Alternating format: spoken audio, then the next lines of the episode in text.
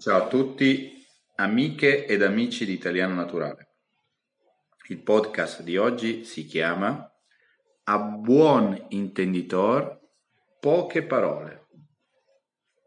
Spieghiamo le parole che compongono l'espressione. A, conoscete già, buon, quindi tagliato, ma sta per buono, quindi qualcosa di buono che non è cattivo. Intenditor, ancora una volta la parola è tagliata, manca la E finale, comunque sta per intenditore. Un intenditore è una persona che se ne intende, che vuol dire una persona che ha delle competenze, ha delle conoscenze in un determinato settore, in un determinato ambiente, in un determinato ambito. Lui se ne intende di qualcosa.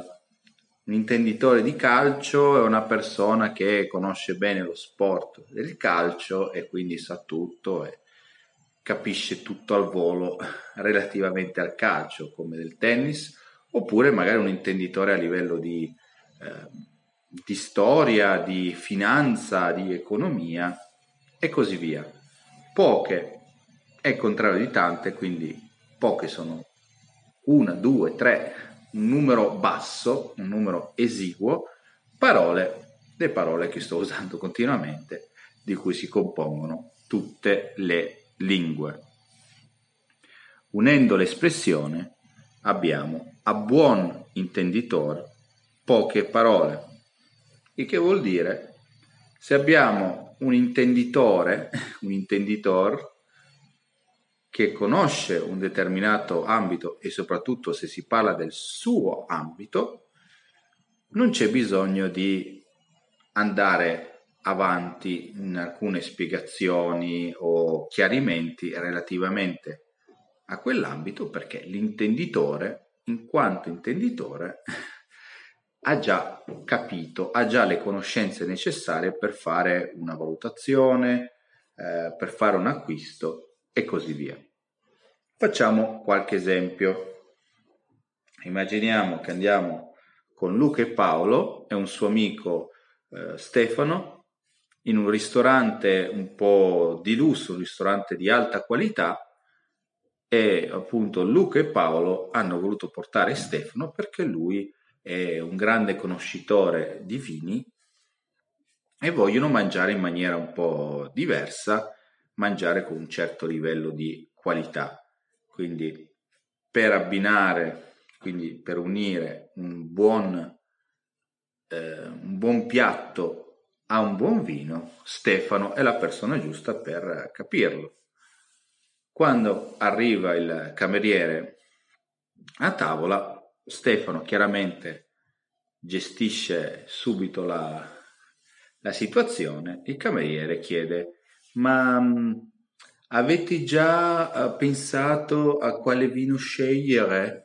Per capire abbiamo molti vini francesi, un Bordeaux, invece più italiano. Cosa avete valutato di mangiare? Allora Stefano dice: senta, tagliamo corto, io ho visto che qua c'è il Barolo, io sono assolutamente un appassionato del Barolo e l'annata mi sembra quella giusta, quindi scegliamo sicuramente quello. Beh certo, a buon intenditor poche parole.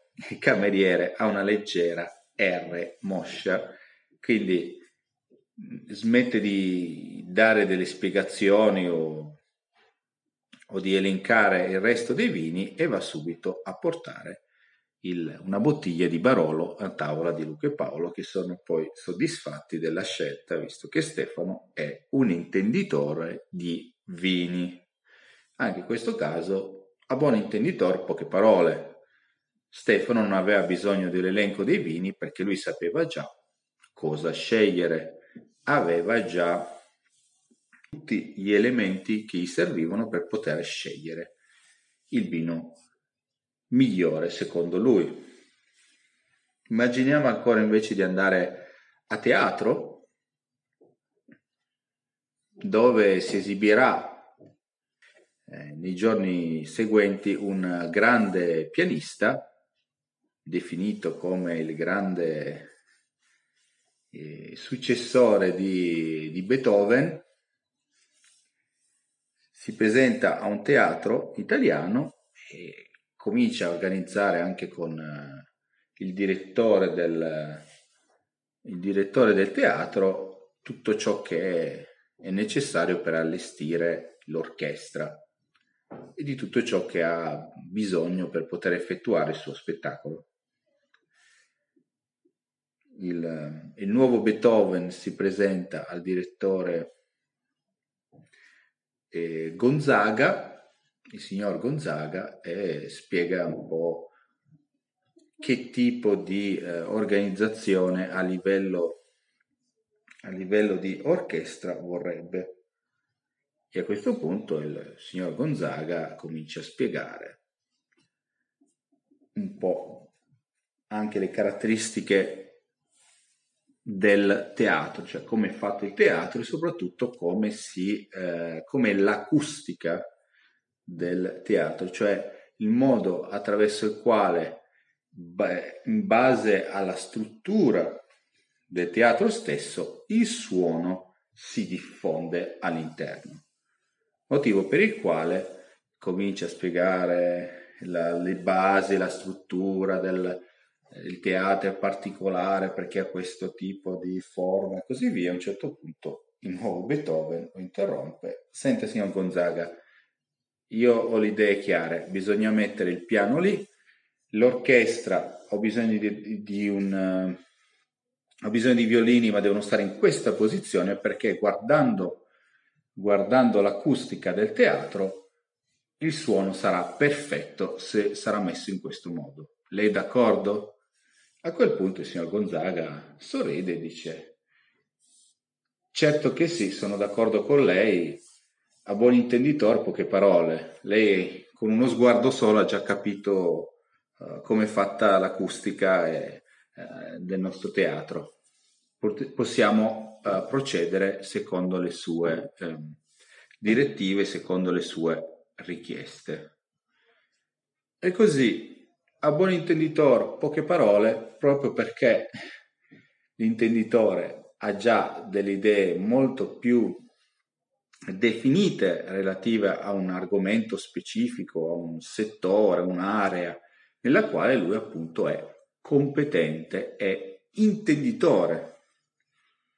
Così come per esempio se si dovesse vendere o acquistare un'auto, il venditore sa come vendere un veicolo, ma allo stesso tempo può incontrare un acquirente che con un paio di domande riesce subito a capire a quanto può acquistare quell'auto, e quindi anche il venditore si può fermare e dire: ok, questa persona è una persona che conosce sia le caratteristiche dell'auto sia il mercato dell'auto, e quindi non posso tanto provare a vendere l'auto a un prezzo più alto, ma devo vendere al prezzo giusto perché questa persona è un intenditore, e quindi a buon intenditor poche parole. Come vedrete ci sono molti ambiti di utilizzo di questa espressione, per cui la troverete sia nel parlato sia nello scritto. Così anche per voi che state imparando l'italiano, continuate a seguire Italiano Naturale e sicuramente farete dei grossi miglioramenti. Ve lo dico io che sono italiano, e quindi a buon intenditor poche parole. Con questo vi saluto e vi auguro una buona giornata. Ciao!